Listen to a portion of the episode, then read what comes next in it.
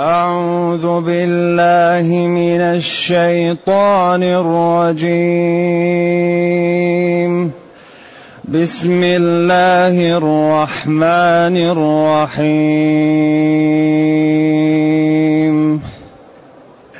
يا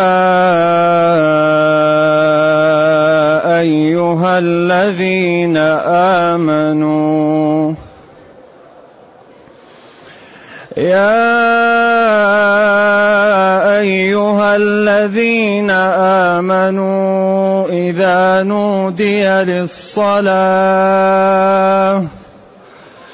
إذا نودي للصلاة من يوم الجمعة فاسعوا إلى ذكر الله. فاسعوا إلى ذكر الله وذروا البيع. وذروا البيع ذلكم خير لكم إن كنتم تعلمون. ذلكم خير لكم إن كنتم تعلمون.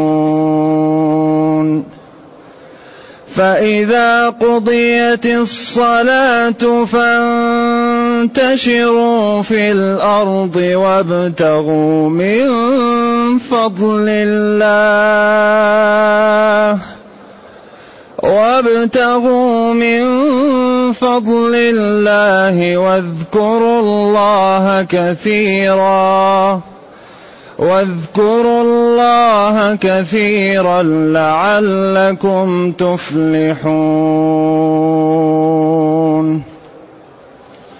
وإذا رأوا تجارة أو لهوا انفضوا إليها. انفضوا إليها وتركوك قائما وتركوك قائما قل ما عند الله خير من اللهو ومن التجارة قل ما عند الله خير من اللهو ومن التجارة. قل ما عند الله خير من اللهو ومن التجارة. والله خير الرازقين. الحمد لله الذي أنزل إلينا أشمل كتاب وأرسل إلينا أفضل الرسل وجعلنا خير أمة أخرجت للناس فله الحمد وله الشكر على هذه النعم العظيمة والآلاء الجسيمة والصلاة والسلام على خير خلق الله وعلى آله وأصحابه ومن اهتدى بهداه أما بعد فإن الله جل وعلا ينادي المؤمنين في هذه الآيات ويبين لهم أحكاما وهذا هو لب السورة وكل السور ما فيها إلا لب لكن الكلام المتقدم كأنه مقدمة لهذا لأن فيه إشارة إلى اليهود والنصارى وهنا في إشارة إلى المسلمين وأن الذي أعطوه هو أفضل مما أعطوا أولئك. نعم لأننا نحن وفقنا ليوم الجمعة وهم لم يوفقوا له. فلذلك أفضل الأيام يوم الجمعة فيه خلق آدم وفيه أخرج من الجنة وفيه تأتي القيامة. أفضل يوم يوم الجمعة. إذا يقول يا أيها الذين آمنوا هذا النداء والنداء هو دعاء الإنسان والدعاء من العاقل لا يكون إلا لمهمة فكيف الدعاء من رب الأرباب ومن موجد السماوات والأرض؟ فلا يدعو وينادي خلقه إلا لأمر في غاية من الأهمية وفي غاية من يعني الاحتياج والانتباه إليه. ولذلك ورد عن ابن مسعود أنه قال إذا سمعت ربك يقول يا أيها الذين آمنوا فرع سمعك فإنه خير تؤمر به أو شر تنهى عنه. يا أيها الذين آمنوا يا حرف نداء للبعيد وأي وصل لها. والذين موصول آمنوا صلة الموصول. وآمنوا هذا وصف جميل. وهذا مدعاه لأن ما جاء بعده ينفذ.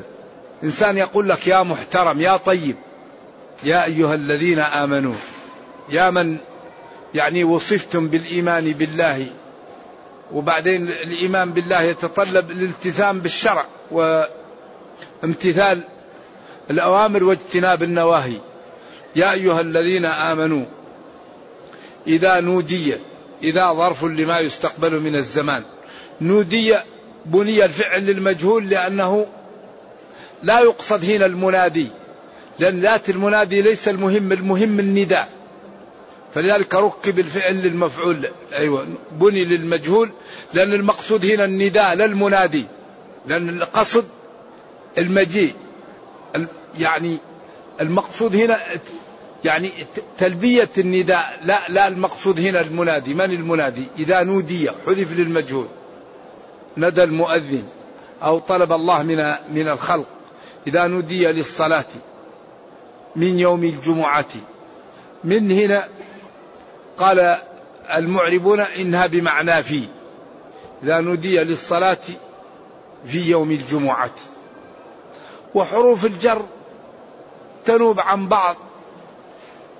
ومن العلماء من قال لا الحرف جامد. والذي ينوب الفعل فيشرب. فعل معنى فعل ثاني.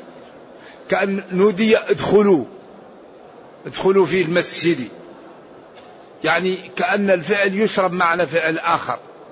كما قالوا عينا يشرب بها قالوا يشرب منها. قالوا لا يشرب بمعنى يرتوي يرتوي بها. فمدرستان مدرسة الكوفة والبصرة. فبعضهم قال لا الحرف جامد إذا لا ينوب حرف عن حرف لأنه جامد. والجامد هو الذي يلازم حالة واحدة. أما الذي ينوب عن بعض هو ماذا؟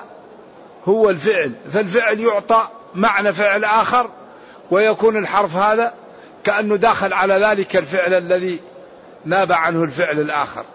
وبعضهم قال لا حروف الجر تنوب عن بعض. بعض وبين وابتدئ بالأمكنة بمن؟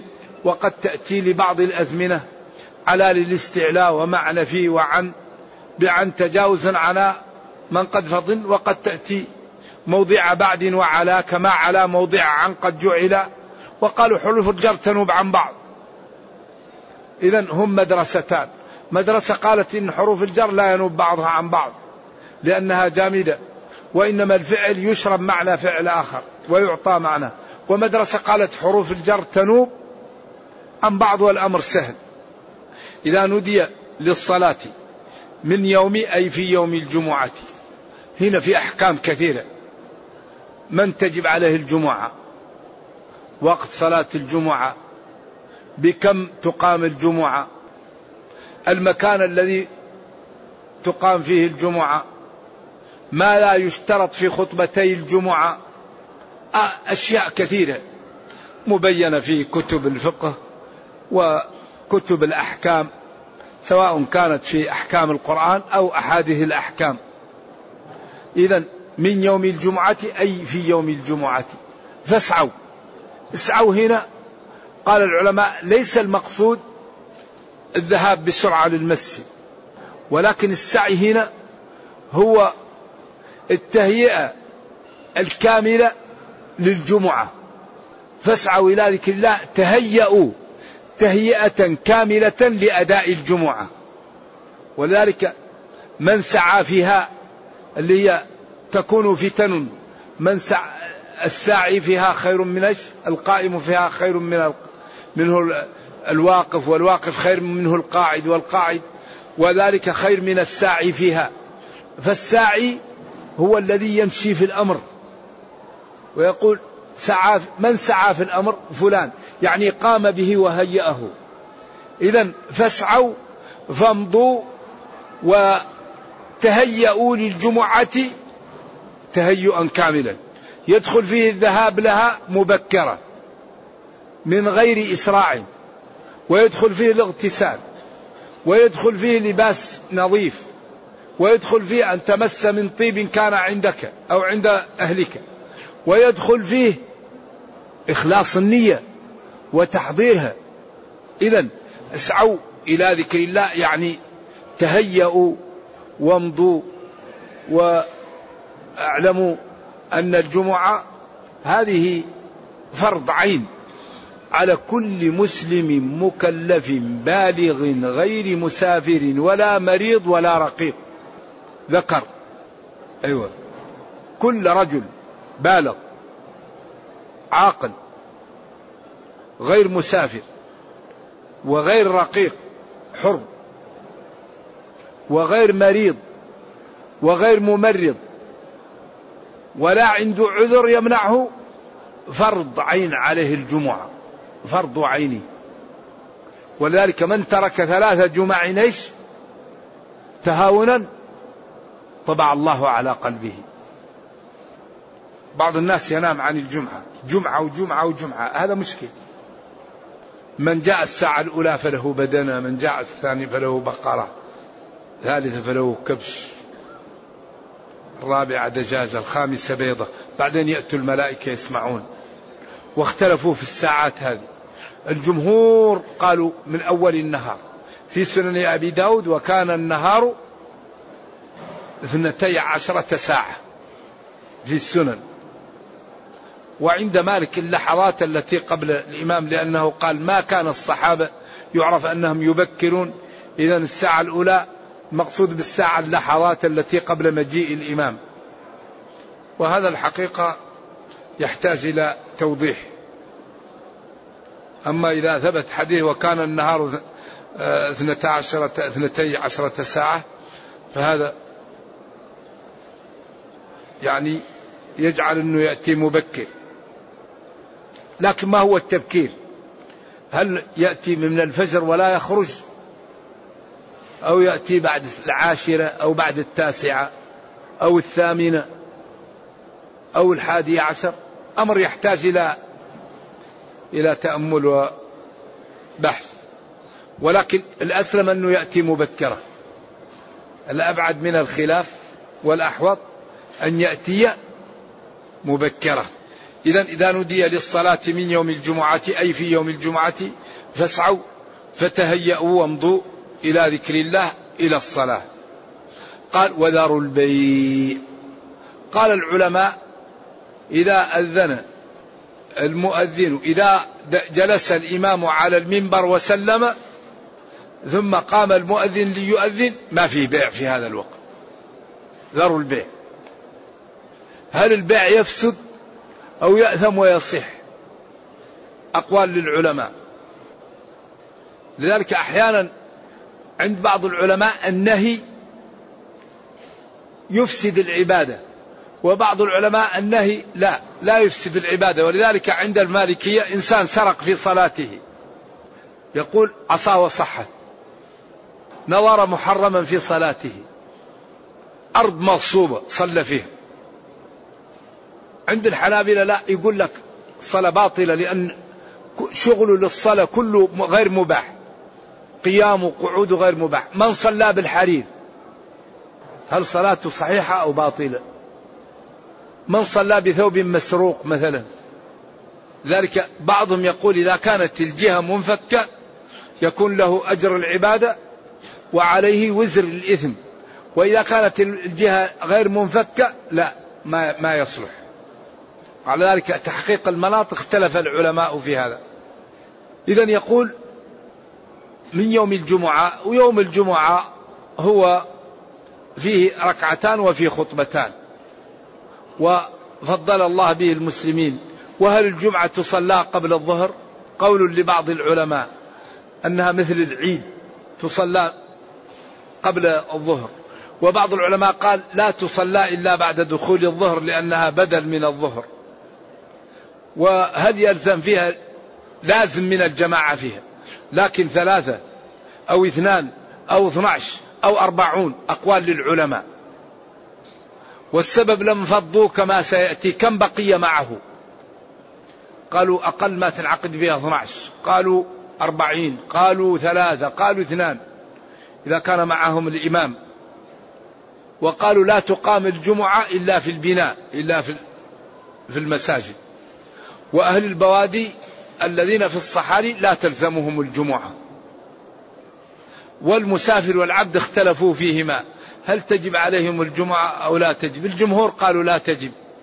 وهناك بعض السلف أوجبها على المسافر إن حضرها. أو سمع النداء. وأوجبها على العبد إن كان مكاتبا.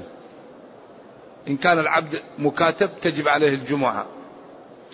وإن لم يكن مكاتب لا تجب عليه لشغله بأعمال سيده عن ذلك أما النساء فلا تجب عليهن الجمعة ولا الجماعة. أبدا. والمرأة صلاتها في بيتها أفضل لها من صلاتها في المسجد. وصلاتها في مسجد حيها أفضل لها من صلاتها في المسجد العام. كل ما صلت داخل البيت أفضل لها. والله رفع عنها الجماعة والجمعة والجهاد. والنفقة والكسوة والسكنى ما جعل عليها إلا تقر في البيت وكل سنة تأتينا بولد أو بنت يكفي هذا. المسلمين أن دائما المرأة تكون صالحة قانتة حافظة للغيب وتنجب للمسلمين أولاد صالحين وتربيهم تربية صالحة. هذا أحسن شيء تقوم به المرأة. ولذلك لماذا الشريعة ما أوجبت عليها إنفاق؟ لماذا ما أوجبت عليها كسوة؟ لا سكناء. ما أوجبت عليها جماعة. ما أوجبت عليها جمعة. ما أوجبت عليها جهاد. فلذلك ينبغي لكل واحد من المسلمين أن يشتغل فيما وجب عليه وفيما خلق له. كلكم ميسر لما خلق له. فينبغي كل إنسان يشتغل في الأمر الذي يحسن. أما وظيفة المرأة نعطيها للرجل وظيفة الرجل نعطيها للمرأة. ما يصلح له الرجل نحط فيه المرأة ما يصلح المرأة نحط فيها الرجل. هذا ما يخلي يخلي الأمور لا تنضبط. لكن ينبغي كل شيء نعطيه لمن يحسنه. وأتوا البيوت من أبوابها. إذا يقول فاسعوا فامضوا إلى ذكر الله وذروا البيع. البيع لا يجوز بعد النداء بعد أن يقوم الإمام ويقف على المنبر ويسلم لا يجوز البيع في هذا الوقت. لمن يلزمه لمن تلزمه الجمعة ومن أهلها. ذلكم الذي بين لكم خير لكم تنفيذه واتباعه إن كنتم تعلمون أن ذلك خير لكم فنفذوه وبادروا بالعمل به. وهذه الجمعة فيها من الفوائد أنه اجتماع أسبوعي للمسلمين. أولا يرى يعرف المريض فيزار يعرف المحتاج فيساعد يعرف المتقاطعان فيصلح بينهم. ينظر للعريان فيكسى. فهذا الجمع فيه من الفوائد ما لا يعلمه إلا الله. كل واحد مشغول كل واحد يرى أخاه أو صديقه أو قريبه فيراه فيسلم عليه. ولذلك الجمعة في مسجد واحد. الجمعة للعتيق للمسجد أول مسجد بني في المدينة هو تعمل فيه الجمعة. ولا ولا تعمل جمعة أخرى إلا للضرورة. تعدد الجمع للضرورة. أما إذا كان ما فيه ضرورة لا يصلي المسلمون في في في, في المحل إلا في مسجد واحد. ولكن الدين ما في حرج. وما جعل عليكم في الدين من حرج. أما الأصل أن الجمعة في الأمصار لا تقام إلا في مسجد واحد. حتى يجتمع المسلمون أكثر ويتعارفوا أكثر. ذلك هذا الدين مبني على أسس مفيدة للمسلمين. هذا الاجتماع فيه فوائد لا يعلمها إلا الله. لذلك عندنا اجتماع في اليوم خمس مرات مصغر. وعندنا اجتماع مكبر أسبوعي. وعندنا اجتماع مكبر أكثر سنوي مرتين. صلاة العيد وصلاة عيد الفطر وعيد الأضحى. وفيه اجتماع مكبر أكبر ذلك وهو يوم عرفة. هذا أكبر اجتماع يكون. ولذلك قال الحج عرفة. لابد كل الناس يجوا هذا اليوم. الذي لا يأتي لا حج له. لذلك قال أخبر أن فيه منافع. كم من إنسان يبحث عن حكم لا يجده إلا في عرفة. كم من إنسان يبحث عن دواء لا يجده إلا في عرفة. كم من إنسان يبحث عن صديق لا يجده إلا في الحج. كم من إنسان يبحث عن بضاعة لا يجدها إلا في الحج. كم من إنسان يبحث عن صديق لا يجده إلا في الحج. يشهدوا منافع عجيبة. ذلك هذا الدين أسسه وقواعد المبني عليها آية في الجمال والحسن والرفق والنفع. بس لا بد أن نعطيه الوقت. لا بد أن نعطي وقتا لهذا الكتاب لنفهمه لنعلم أسراره لنستفيد من أوامره لنجتنب نجتنب نواهيه لنسعد به في دنيانا لنرحم به في أخرانا. إذا يقول جل وعلا ذلكم خير لكم إن كنتم تعلمون. إن كنتم تعلمون. فذلك الذي بينت لكم وشرعته لكم خير لكم وأفضل وأنفع لكم من تركه ومن عدم القيام به أو ذلك فيه الخير لكم. ثم بين أنه إذا انتهت الصلاة قضيت انتهت وأديت. إيش؟ لأنه نهى عن البيع وأمر بالاجتماع للجمعة ثم نهى عن البيع وعاد الأمر بعد الحظر إلى ما كان عليه قبل النهي. لذلك الأمر بعد النهي الصحيح أنه ليس يعود على ما كان عليه. فإن كان مندوبا يكون مندوبا وإن كان يعني مباحا يكون مباحا وإن كان لغير يعود إلى ما كان عليه قبل الحظر. لذلك قال فإذا قضيت الصلاة أديتم الصلاة فانتشروا في الأرض وابتغوا من فضل الله. انتشروا هذا أمر للإباحة. وابتغوا من فضل الله. كان بعض السلف يتوخى البيع بعد الجمعة لأن الله قال انتشروا وابتغوا من فضل الله. فكان بعض السلف إذا خرج من الجمعة يحاول أن يبيع ويشتري لأن تكون صفقة مباركة لأمر الله تعالى بذلك في هذا الوقت. لكن الجمهور قالوا هذا للإباحة لأن الحظر الأمر بعد الحظر عاد إلى ما كان عليه قبل الحظر. لأنه قال وذروا البيع فإذا قضيت الصلاة فانتشروا في الأرض وابتغوا من فضل الله. قال هناك غير محل الصيد وأنتم حرم وحرم عليكم صيد البر ما دمتم حرما. ثم قال فإذا حللتم فاصطادوا. يعني لأنه هناك حذر عليهم فإذا حللتم. يعني هذا أمر للإباحة لأنه حذر بعد قبل أن يدخل المسلم في الإحرام لا يصطاد. إذا يقول جل وعلا فإذا قضيت الصلاة انتهت وأديت. فانتشروا في الأرض. وابتغوا من فضل الله. واذكروا الله كثيرا. لعلك في صلاتك لم تؤدها. لعلك نظرت نظر حرام. لعلك اغتبت. لعلك قصرت. لعلك آذيت مسلما. اذكروا الله.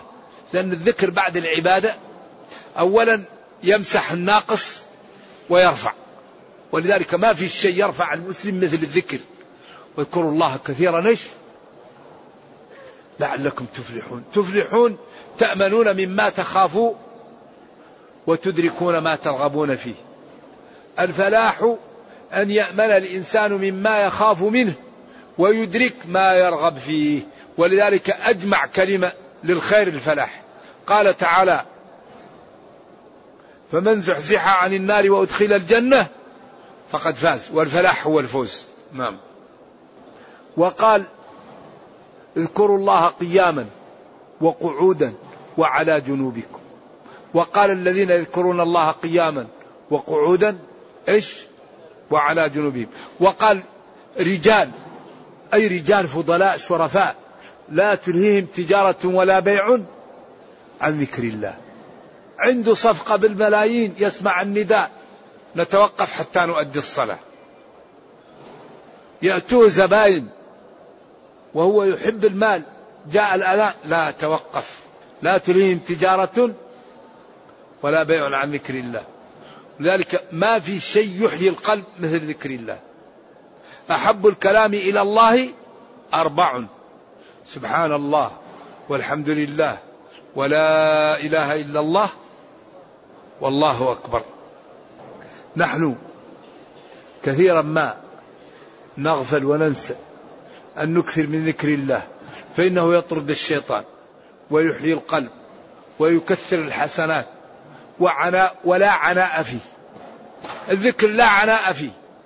ذهب إلى المسجد ذهب إلى العمل ذهب إلى أي جهة تكثر من ذكر الله. فإذا أكثرت من ذكر الله حي القلب. فابتعد الشيطان عنك فسهلت عليك الطاعة وسهل عليك ترك المعصية. لأن الحسنات ماذا؟ تدعو للحسنات. إن الحسنات يذهبن السيئات. لذلك ربنا كريم يبين لنا هذه الأمور التي ترفع إيماننا وتبعدنا عن المعاصي وعن السوء. سبحانه ما أعظمه. وذروا البيع ذلكم خير لكم. إن كنتم تعلمون أن ذلك خير لكم فذروا البيع. فإذا قضيت الصلاة وانتهت فانتشروا تفرقوا في الأرض وابتغوا من واطلبوا من رزق الله. قال العلماء ابتغوا من رزق الله البيع والشراء. وقال بعض العلماء الابتغاء من رزق الله زيارة المرضى وصلة الأرحام ومساعدة الناس. فضل الله الذي يعطيك أنك بعد الجمعة تصل رحم تزور مريضا تعمل يعني في, في بعد الجمعة تحاول أن أن تبتغ تطلب من فضل الله عليك وهو أن يهيئك للأعمال الطاعات. وكل هذا من فضل الله البيع والشراء الحلال اللي فيه ربح من فضل الله وصلة الرحم من فضل الله وزيارة المريض من فضل الله. كل هذا داخل في, في هذا. واذكروا الله كثيرا. لعل أذكروا الله ذكرا كثيرا لعلكم تفلحون. أيوه. كثيرا صفة للمصدر. ثم هنا ذكر ناس بأنهم فعلوا شيء لا ينبغي أن يفعلوه. هؤلاء الذين كانوا مع النبي صلى الله عليه وسلم وجاءت تجاره تبيع زيتا كان فيها دحية وقيل جاءت تجارة وكانت حول المسجد حول البقيع وكانوا إذا جاءت العير تحمل هذا يلقوها بالطبول فرحا بمجيئها وسرورا وليسمع الناس أيضا الطبول فيأتوا ليشتروا. فهو فيه فرح بمجيء العير وفيه ترويج للسلع القادمة. فالناس تتسابق لكل واحد يشتري ما يحتاجه من السلع حتى لا تنفد السلع قبل أن يأخذ حاجته. فكانوا على جهة البقيع وكان العير جاء وكانوا معه بعض الطبول يضربونها فخرج وهو كان يخطب في المسجد. وإذا رأوا تجارة ولهوا التجارة هذه واللهو اللي موجود مع التجارة انفضوا إليها ذهبوا إليها. وتركوك قائما تخطب. وهذا لا ينبغي الذهاب عن أي إنسان يتكلم لا ينبغي فكيف الذهاب؟ عن عن الخطبة فكيف الذهاب عن رسول الله صلى الله عليه وسلم. فبين لهم ربهم قل ما عند الله خير من اللهو ومن التجارة. سماعكم للخطبة وجلوسكم مع النبي صلى الله عليه وسلم خير لكم بآلاف المرات مما تسمعون من الطبل ومما تشترون من التجارة. بعدين قال لهم والله جل وعلا خير الرازقين كل إنسان يرزقه الله. وأكبر سبب للرزق تقوى الله. وأكبر سبب للغناء تقوى الله. وأكبر سبب لإعطاء العبد ما يحتاجه أن ينضوي تحت شرع الله. لأن الله ما لا يقول ومن يتق الله يجعل له مخرجا.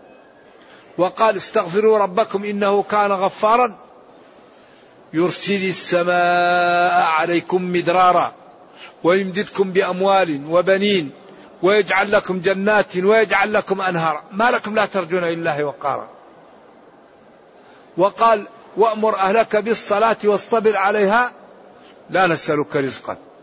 الله يرزقك. نحن نرزقك. الله يرزقك. ذلك أكبر أسباب العز التقى أكبر أسباب الغناء التقى أكبر أسباب السعادة التقى أكبر أسباب صلاح الولد التقى. الذي يريد أن يسعد في دنياه وأخراه يتقي ربه. والذي يريد الشقاوة يعصي ربه. أكبر أسباب الشقاوة العصيان. أكبر أسباب أعوذ بالله الألم في القلب الذنوب. أكبر أسباب نزع البركة من العمر المعاصي. لذلك ربنا كريم وقادر ولا يضيع أجر إيش؟ من أحسن عملا. إن الله لا يضيع أجر من أحسن عملا. ولا ينصرن الله من ينصره. قوله الحق ومن أصدق من الله قيلا. إذا ينبغي لنا أن نجتهد في أن نكون من عباد الله الصالحين.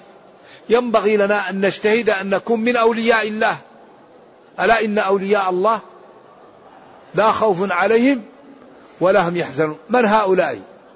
الذين آمنوا وكانوا يتقون. آمنوا بالله ربا متصفا بصفات الكمال والجلال معبود بحق متفرد بالألوهية. وبرسول الله صلى الله عليه وسلم مرسلا من عند الله لا ينطق عن الهوى. نعم. الذين آمنوا وكانوا يتقون هؤلاء هم أولياء الله. وهذه الولاية لا تنال إلا بالطاعة وبالمكابدة. لأن الله يقول والذين جاهدوا فينا والذين جاهدوا. انتبهوا. والذين جاهدوا. لا يمكن يرتفع إيمان الإنسان وهو لا يجاهد. يجاهد البصر. يجاهد اللسان يجاهد السمع يجاهد الرجل اليد البطن الفرد. يجاهد شهوته يجاهد محاب التي تخالف الشرع. فإذا جاهدها عند ذلك يهديه الله وش؟ طريق النجاة. والذين جاهدوا فينا لنهدينهم سبلنا. نرجو الله جل وعلا أن يرينا الحق حقا ويرزقنا اتباعه وأن يرينا الباطل باطلا ويرزقنا اجتنابه وأن لا يجعل الأمر ملتبسا علينا فنضل. اللهم ربنا أتنا في الدنيا حسنة وفي الآخرة حسنة وقنا عذاب النار. اللهم اختم بالسعادة آجالنا واقرم بالعافية غدونا وآصالنا واجعل إلى جنتك مصيرنا ومآلنا. سبحان ربك رب العزة عما يصفون وسلام على المرسلين والحمد لله رب العالمين وصلى الله وسلم وبارك على نبينا محمد وعلى آله وصحبه والسلام عليكم ورحمة الله وبركاته. هذا سائل يسأل يقول حكم صلاة سنة الجمعة أو ركعتين قبل صلاة الجمعة. لا أعرف للجمعة سنة. أعرف إن الجمعة الذي يأتي والإمام يخطب يركع ركعتين خفيفتين. عند الإمام أحمد وعند الشافعي. وعند مالك وأبو حنيفة يجلس ولا يصلي. لكن هذا الجلوس وراءه نص صريح إذا جاء أحدكم المسجد والإمام يخطب فليركع ركعتين خفيفتين وليتجوز فيهما. وفي بعض الروايات فلا يجلس حتى يصلي ركعتين. فهذا عمومات لا لا لا تقاوم النص الصريح. لأنه قال اجلس فقد آذيت من مس الحصى فقد لوى. هذه عمومات. لكن إذا جاء أحدكم المسجد والإمام يخطب هذه جملة حالية والحديث صحيح ولا أعرف أنه منسوخ. أما صلاة بعد الجمعة فإذا أراد أن يصلي أربع ركعات في المسجد بعد الجمعة وإذا أراد أن يصلي ركعتين في بيته بعد الجمعة. إذا صلى في المسجد بعد الجمعة يصلي أربع ركعات وإذا أخرها إلى البيت تنوب ركعتين والله أعلم. حكم رفع اليدين عند الدعاء. رفع اليدين في الدعاء في أي محل لا يقال له بدعة. أي إنسان يرفع يديه في الدعاء لا يقال له ابتدعت. ولكن الأولى أن يرفع المسلم في الأماكن التي ثبت فيها الرفع وأن لا يرفع في الأماكن التي, التي لم يثبت فيها الرفع. لأن النبي صلى الله عليه وسلم رفع يديه في الدعاء ولم يقل لا تفعلوا إلا في هذا المحل. فسكوته عن ذلك دل على الجواز مطلقا. لكن تركه لذلك في بعض الأماكن دل على أن الأولى أن لا يرفعها. أيوة. فلينبغي للمسلم أن يرفع يديه في الأماكن التي ثبت فيها الرفع وأن لا يرفع يديه في الأماكن التي لم يقع فيها الرفع. أما إذا رفع يديه في أي وقت جائز لأنه من؟ إن الله يستحي إذا رفع له العبد يديه أن يردهما صفرا لكن السنة والأفضل أنه اللي ثبت محل الرفع نرفع والذي لم يثبت لا نفعل. لكن ما فيه رفع يقال له بدعة. لماذا؟ لأنه رفع ولم يقل لا تفعلوا إلا في هذا المحل. فدل فعله وعدم قوله على الجواز. ودل فعله وعدم فعله على الأولى. أيوة. ودل فعله. وعدم فعله في مكان على أن هذا أولى وهذا أولى. لكن لا بدعة. لأن البدعة إحداث شيء في الدين على غير مثال سابق. لذلك لما فتح مكة قال لهم أحلت لي ساعة. اعلموا أنها عادت حرمتها ولن تحل لأحد قبلي ولا بعدي. مكة. وقال لي الرجل الذي ذبح شاته قبل الصلاة هي شاة لحم. قال له عندي عناق ربا صغير. قال له ضحي به ولن يجزي عن أحد بعدك. لو لم ي... لو قال له ضحي به ولم يقل له ولن يجزي عن أحد بعدك أصبح يجزي. وقال له ربه لزينب لما زوجه الله بها خالصة لك من دون المؤمنين. خالصة لك. لذلك إذا فعل شيء ولم يقل هذا خاص بي يبقى أقل ما يدل عليه الجواز. إذا لا يقال رفع اليدين بدعة. في أي محل لا يقال بدعة وإنما يقال رفع اليدين الأولى في مكانه. فيما ثبت فيه الرفع نرفع. طيب هو قال إن الله يستحيي أن إذا رفع له العبد يديه أن يردهما صفرا. كيف نقول بدعة مع هذا؟ أرجو التنبيه على موضوع المرور أمام المصلين. المصلون لا ينبغي للمسلم أن يمر أمامهم إلا بأمرين. أمر أن يكون المصلي جاء للباب وبدأ يصلي في طريق الناس. هذا الإثم عليه لا على المار. أما الذي يكون له طريق ويمر أمام المصلي هو الآثم لا المصلي. إذا وأثم مار له مندوحة ومصل تعرض. وغير هذا لا يأثم أحدهم. وأثم مار له طريق آخر. إنسان يصلي. يأتي واحد ويمر من أمامه وله طريق آخر. أثم المار ولم يأثم المصلي. أما المصلي الذي يأتي طريق الناس ويصلي فيها أثم المصلي والمار لا شيء عليه. ولكن الأولى أن المسلم لا يصلي في طريق الناس والأولى بالمار أن لا يمر أمام المصلي. لأن ورد في الأثر لأن يقف أحدكم أربعين خير له من أيش؟ من أن يمر بين يدي المصلي. نعم. ما حكم إسبال الثوب؟ وهل هناك فرق بين الخلياء وغيره؟ كثير من العلماء يقول ما تحت الإزار في النار. والنووي رحمة الله عليه وجماعة من العلماء حملوا المطلق على المقيد. قالوا ما تحت الإزار خيلاء. من جر ثوبه خيلاء. وعلى كل حال ينبغي للمسلم أن لا ينزل ثوبه عن كعبه. لأنه إذا لم ينزل ثوبه عن كعبه ووضع في القبر لا يقول له ربه لما لم تنزل ثوبك عن كعبك. لكن إذا نزله قد يسأل. والمسألة إذا دارت بين الكراهية والحرمة ما لا يفعل المسلم؟ لا أو لا تركها. ما في أحد. قال إن إنزال الثوب عن الكعبة مندوب. ولا مباح مطلق. في من يقول مكروه في من يقول حرام. مسألة دارت بين الحرمة والكراهية. ليش المسلم يفعلها؟ وهو ما هو مستفيد منها. بعدين ينبغي لنا أن نطيع الله. الله أعطانا كل ما عندنا. ينبغي أن نطيع الله يبارك لنا في أعمالنا وأموالنا وأولادنا. يعني وكل أمتي معافى إلا المجاهرين. المسلم لا يجاهر بالذنوب ولا يجاهر بعمل خلاف الأولى. إذا رأوه الناس يشهد عليه يوم القيامة. الذنب الذي لا يستر لا ينبغي المسلم أن يفعله لأن الناس يشهدوا عليه به. ولا ينبغي للمسلم أن يعمل أي ذنب لكن إذا أراد أن يعمل يستتر. نرجو الله العافية. هذه مختلف فيها. يعني بعض العلماء يقول لا يلزم الصلاة قبل الإحرام وبعض العلماء يقول إما أن تحرم بعد فريضة أو تصلي ركعتين ولا أعرف في هذا الشيء ثابت. لكن هذا كلام الفقهاء. واستصحب الهدي وركعتين.